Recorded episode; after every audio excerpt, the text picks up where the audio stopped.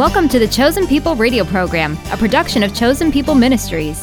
On this program, you'll hear inspiring stories, learn about messianic apologetics, and discover God's plan for Israel and you. Now let's welcome our hosts Mitch Glaser, President of Chosen People Ministries, and Robert Walter, our New York Regional Director. Shalom, friends, or should I say chavarim? That means friends in Hebrew. It's a really wonderful word. There's a song, Shalom Chavarim, and uh, it's just it's just one of those wonderful Hebrew terms that are easy to learn. And uh, the singular is chaver. And so if you can get that ch, you got the word. Chavarim, plural, chaver, singular, friends and friend. And so we hope that you're a friend of Yeshua, of Jesus the Messiah, and that you're a friend of Chosen People Ministries. It's our joy to sponsor this radio program where we look at Scripture uh, through a Jewish lens. And uh, oftentimes we try to bring up some current events about what God's doing in Israel and how matters are shaping up prophetically. Uh, but uh, today we're going to stick to Scripture and we're going to talk about the whole idea of Jesus being the Messiah and dying for our sins. That is such a central truth of Scripture. And as a Jewish person who follows Jesus, I can tell you that when I believed that Jesus died for my sins, that transformed my life. I was never the same. It's been over 50 years. I've never been the same because what was keeping me from a personal relationship with God was my sin. And the implication of the sin. And sin gets in the way of our relationship with God. And when we believe and what Jesus did and understand that he actually took away our sin, took it away as far as the east is from the west. And because he took it away through his sacrificial and atoning death, we can have a personal relationship with the God of the universe, the God who made us whether we're Jew or a Gentile or raised in any religion there is. We're not talking about religion anymore. We're only talking about a relationship, a personal, authentic relationship between us and the Master of the universe. And that comes through the atoning death of Jesus. This should never have surprised the Jewish people because the atoning death of Jesus was very intricately mapped out in the Old Testament scriptures over hundreds and hundreds of years and many different prophets, priests, and kings. And from Moses to Isaiah, we see that the death of the Messiah was the would be the critical moment in human history when uh, sins would be forgiven and the possibility of a relationship with God would be established. And so we're going to begin with the old and, and we're going to talk about the new, uh, but we're going to focus a bit on on the old. And on an aside, sort of, um, one of the reasons we do this radio program is not just to bring the blessings of God's word and a Jewish perspective to each and every one of us, but to also help train you, dear friend, to help equip you so that you can share the good news, the gospel, in a Jewish way with your Jewish friends, neighbors, and loved ones. And so part of the mission of Chosen People Ministries is to help Christians share the gospel with Jewish people through some knowledge, some biblical understanding, and through resources uh, that we have. And so this is going to be, I hope, a real blessing to you I'm going to turn it over to Bobby uh, Walter, my co host, who I think is going to begin our journey by taking a look at Psalm 22. Yes, yes. Thank you, Mitch. Uh, shalom to you and shalom to all of our listeners. And, uh, you know, Mitch, you're, you're right. I, I love how you shared the magnitude of what took place on the cross as Yeshua died for us, as Jesus died for our sins. And this is something, you know, it's an event and, and something that happened uh, not in a vacuum, right? Mm. God made it clear, like you mentioned, that that these things would happen, but not only that they would happen, but they needed to happen, that he needed to die on the cross. And I think, and very important for us as Christians, as believers, as followers of Yeshua, to be acquainted with, because when we read the Gospels, when we read the gospel accounts of Yeshua's death on that tree, on that on that cross, uh, Psalm 22 comes to the forefront time and time again, especially Matthew. Uh, and sort of as an aside, Psalms 22, 23, 24, those three right in a row are all very, very messianic. Psalm 22 talks so much about the death of the Messiah. Psalm 23 talks so much about the, the ministry of the Messiah as the shepherd. Uh, and then Psalm 24, in a lot of ways, talks about the second coming. So these are, are great Psalms for you to meditate upon, to look at, and even share with your Jewish friends. So some of these passages in Psalm 22 that we see fulfilled on the cross. Uh, verse 16 Okay, this is a, this is a pretty big one, right? It says, "For dogs have surrounded me; a band of evildoers has encompassed me. They pierced my hands and my feet." So it's it's so specific, and again, it's such a clear foreshadowing and, and, description of what took place on the cross. Yeshua, his hands, his feet were pierced he, as he was nailed to the cross, and he was surrounded by Romans. Um, who were ridiculing him and, and persecuting him and torturing him. And then he was surrounded also by those from the Jewish nation, uh, especially religious leaders who were mocking him, you know, as this band of evildoers. Verse 18 as well uh, they divide my garments among them and for my clothing they cast lots. And sure enough, again, we see the, the Roman soldiers uh, doing this very thing with the garments of Jesus. But one passage that I think really stands out is Psalm 22, verse 1. Uh, th- these are the words that, that Jesus cried out on the cross. It says, My God, my God, why have you forsaken me? Far from my deliverance are the words of my groaning. O oh my God, I cry day by day, but you do not answer, and by night, but I have no rest. So these words that Yeshua cried out on the cross, My God, my God, why have you forsaken me? It's a direct quote. So our minds are meant to go back there, uh, are meant to go back to this passage uh, when we think about what took place on the cross. And uh, Mitch, I know that uh, you know our, our friend Tim Keller, Pastor Tim Keller at uh, Redeemer, who's done such a great work in New York City uh, for many many years.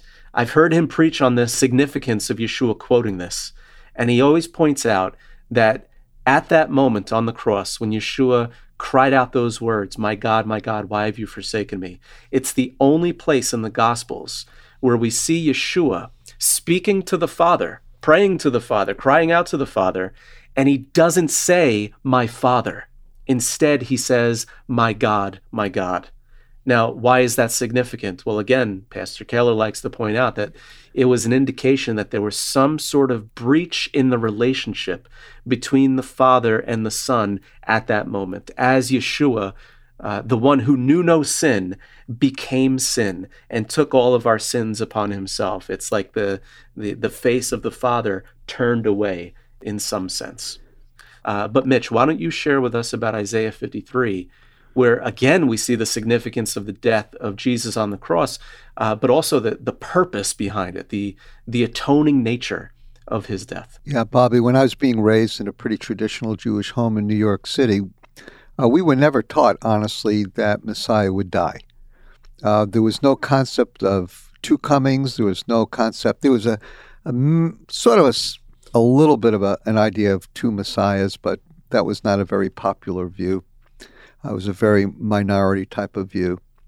Uh, so when I was first thinking about coming to faith, uh, I had first I had to get over the fact that Jesus was Jewish, so that was that was helpful, knowing he was Jewish. You know, the second thing uh, was I had no clue that there were two comings, and so when my friends said they believed in Jesus, and they said, He's the Messiah. I said, That's impossible because the world's still a mess. I knew that for sure. And the if the Messiah was going to come, he would establish his kingdom. So don't be shocked when you talk to one of your Jewish friends about the Lord that they're really mystified by your starting with the death of, of the Messiah, the death of Jesus, because there's just no concept of that in Judaism um, for most Jewish people. And so you have to be, even with very, very bright Jewish people, you have to start slowly and say, listen, uh, I understand that you may not believe that the Messiah was supposed to die, and, and certainly you may not believe Messiah was to die as an atonement for our sins, but why don't we just look at what the Hebrew Scriptures say? It's better to use that term than the Old Testament. But why don't we look at what the Hebrew Scriptures say? And then you can turn to Psalm 22 and look at what David uh, said about this coming servant of the Lord. And then you can turn to Isaiah chapter 53. Let me start with verse 4. Surely our griefs he himself bore, and our sorrows he carried. Yet we thought him stricken, smitten of God, and afflicted.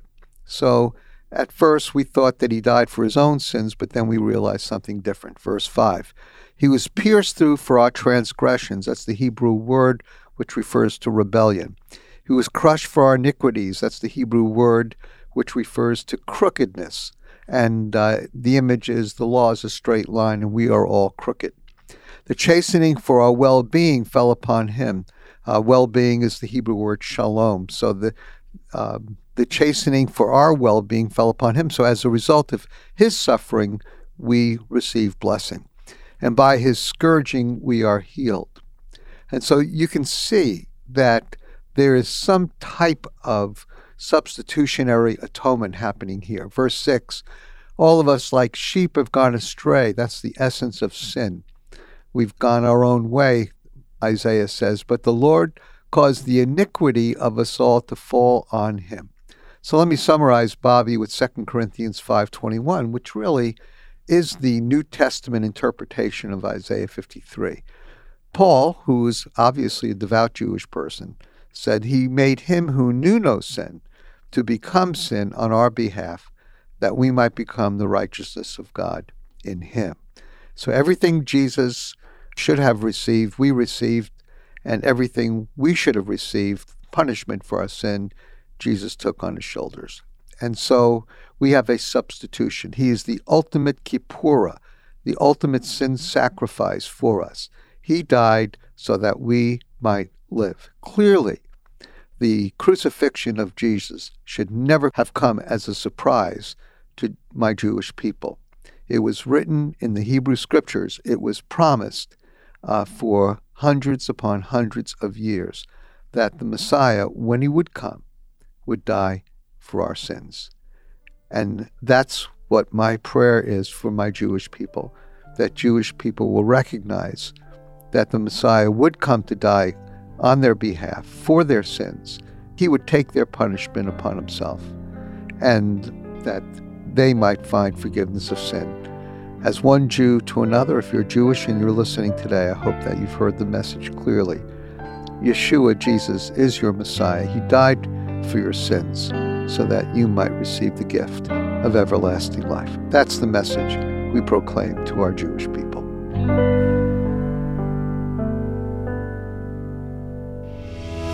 New York City, home to an estimated 1.6 million Jewish people. At Chosen People Ministries, we gather believers from all over the country every summer to proclaim the good news of Jesus the Messiah to Jewish people all around the city. We engage in street outreach and follow up. We also invite our volunteers to a special Jewish Cultural Day, Sabbath dinner celebration, and more. If you have a heart for the Jewish people and love to talk about Jesus, visit chosenpeople.com slash shalom New York to find out more. That's chosenpeople.com slash shalom New York. We hope to see you this summer.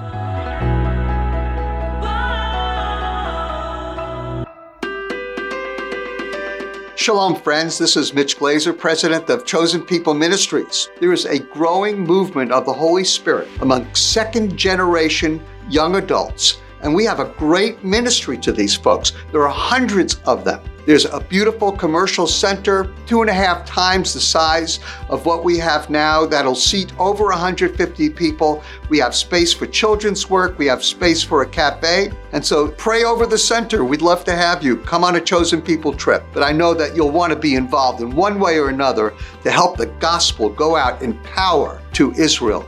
To learn more about this new exciting project, visit chosenpeople.com slash Tel Aviv Center. That's chosenpeople.com slash Tel Aviv Center. Partner with us to bring the love of Yeshua to Israel today.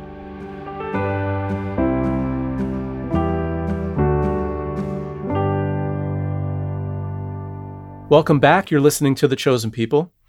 Here at Chosen People Ministries, we hear from a lot of Jewish people who have found the Messiah. And right now, we'd like to share one of those stories with you. After what happened to her father, my mother had to immediately be taken to the south of France to hide on the farm until the end of the war. She did that and then she came back to Paris where she lived. But she realized she was about 17 when she came back, and she realized that for her, at least for her, God had died in the Holocaust. Her faith in anything was gone. She had a good reason. She basically was 15 when the Gestapo came to the house where she still lives in, in Paris, and snatched her father from in front of her eyes and took him away. And then she didn't find out until much later that he died in Auschwitz. That's why he never came back.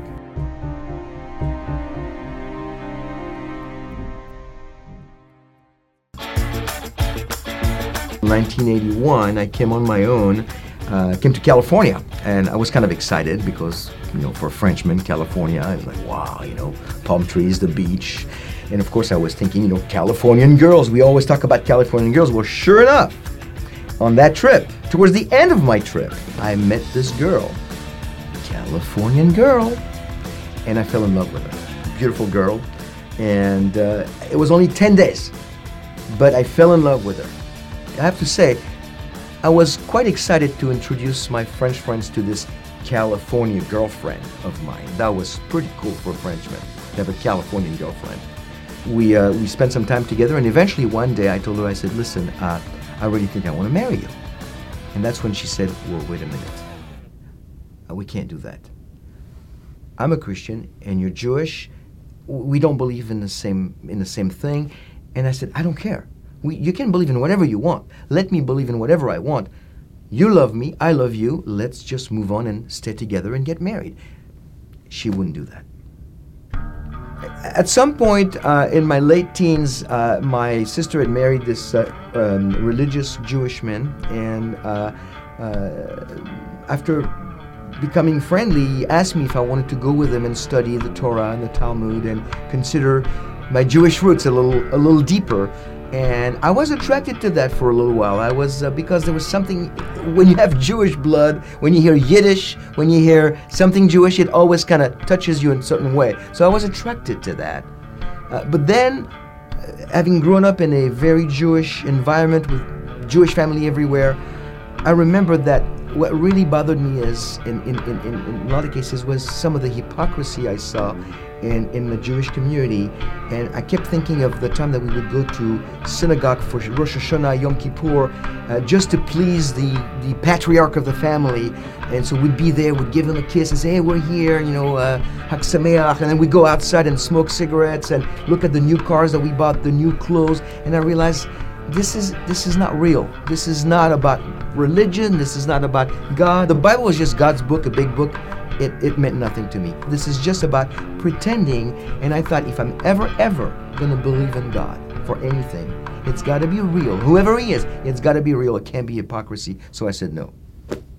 I got this book from uh, from Ellen, the late great planet Earth, and uh, it was a book on prophecies, uh, and it was divided in two parts. The first, the, the prophecies of the Messiah when he came, and the prophecies of the Messiah when he's going to come back, and it was a little a little overwhelming for me, but they were very short. So I started reading.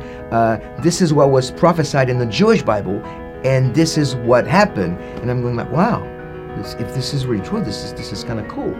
Uh, and I would read this book on my way to work every day in Paris, uh, in the subway. And I think two or three times I actually missed my stop when I had stop and I'm going like, oh my goodness, I have to get out and go on the other train and go back to my work and be late. It's at that time that things started to change. It really became more of a reality. And what was interesting to me, when I read the Bible, God's Word, it did nothing. But when a man in the book that he wrote gave me the same information, it was like relating a man to another man. I'm going, ah, this guy believes that. I'm not alone. Maybe he's right. When I think of Jesus, when I thought of Jesus back then, to me, Jesus was a dead man on a cross. The statue you see in the Catholic Church. How many times I had been into a Catholic church? Maybe a dozen times for special events for my friends. But there was no connection. Uh, I knew because in the family it was being told Jesus is not for us. But because my entire family was non religious, there was never any discussion of why he was not for us. I was just told early on, Jesus is not for the Jews. The first time I really understood who Jesus was, I realized that he was somebody who was completely innocent of anything, who paid the price for everything I've ever done. And that, that was hard for me to accept. He basically died for me. He said, You know what? I'll take care of it. You're innocent now. Whatever you did, it's gone. That was big. And to be honest with you, every morning when I get up, I'm going like, I can't believe he did that because I really don't deserve that. There was an increasing burden to both reach my people and study God's word, and uh, I was really interested in, in, in in finding out what God had to say. So eventually, this led to uh, me deciding to go to uh, study for to get a degree uh, at a Bible college in Jewish studies to get a degree in Jewish studies. And I remember calling my dad after it was probably like 10 years when I told him my involvement in the believing community. And every time I called him, there was a little more and a little more and a little more. Eventually, I called him and said, Dad, I'm gonna go to a Bible college and get a degree, a Bible degree in Jewish studies. And my dad's reaction, he was not a believer, said, What's happened to you? Uh, next time you call me, yeah, you're gonna be the Pope.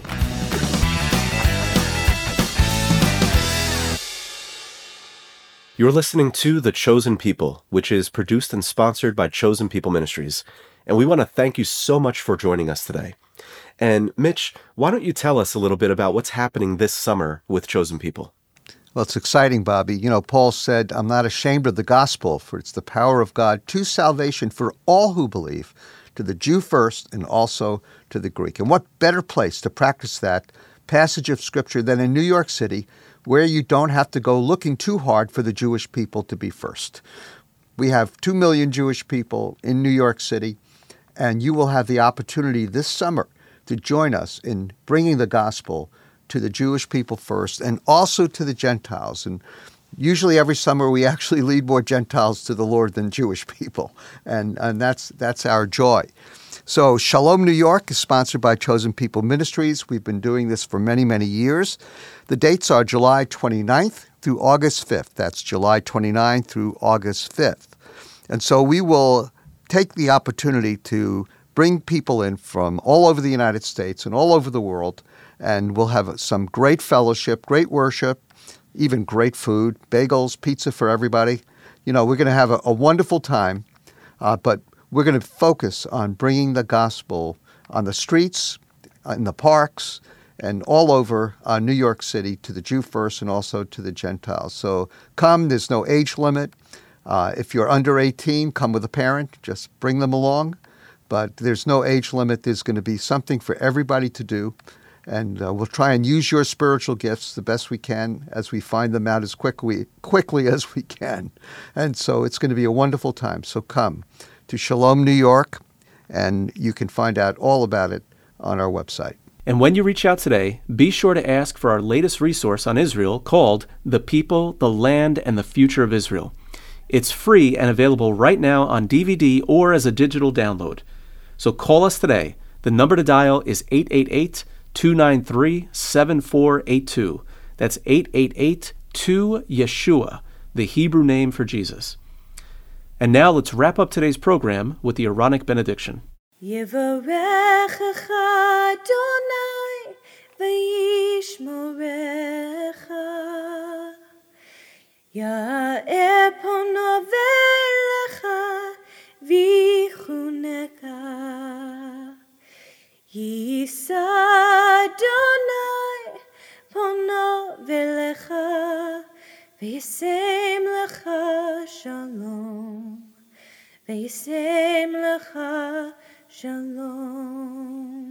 May the Lord bless you and keep you.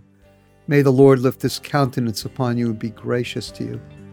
May the face of the Lord shine upon you and give you peace. B'Shem Shel Yeshua HaMashiach, Sar Shalom, in the name of Jesus the Messiah, the Prince of Peace.